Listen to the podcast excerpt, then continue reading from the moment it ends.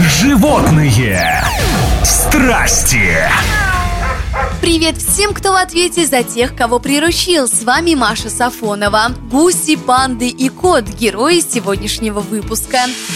Начнем с поздравлений. Уникальный случай и большая радость для любителей животных. В Национальном природном заповеднике Китая сразу две панды в одно и то же время стали мамами, причем обе родили по паре близнецов. Медведицы чувствуют себя прекрасно. В дикой природе панда выбирает себе только одного детеныша из пары и заботится лишь о нем, а потому специалисты центра сразу вызвались помогать в воспитании крох.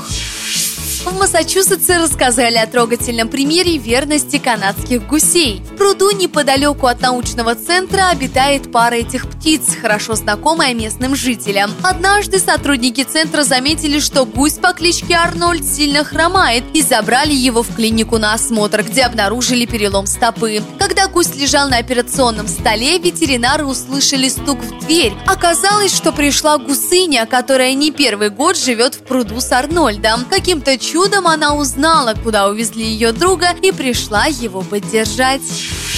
Сайт о компьютерных играх Катаку опубликовал статью, написанную котом Майла. Его хозяйка, один из авторов портала Лиза Мари, рассказала, что Майла часто прыгает на клавиатуру и отправляет другим сотрудникам Катаку свои сообщения. Однажды кот очень долго сидел за клавиатурой, и его сообщение было настолько длинным, что сотрудники компании решили его опубликовать в виде статьи. В комментариях к публикации пользователи отметили, что кот использовал буквы из норвежского и датского алфавитов, предложили вручить ему премию в области литературы.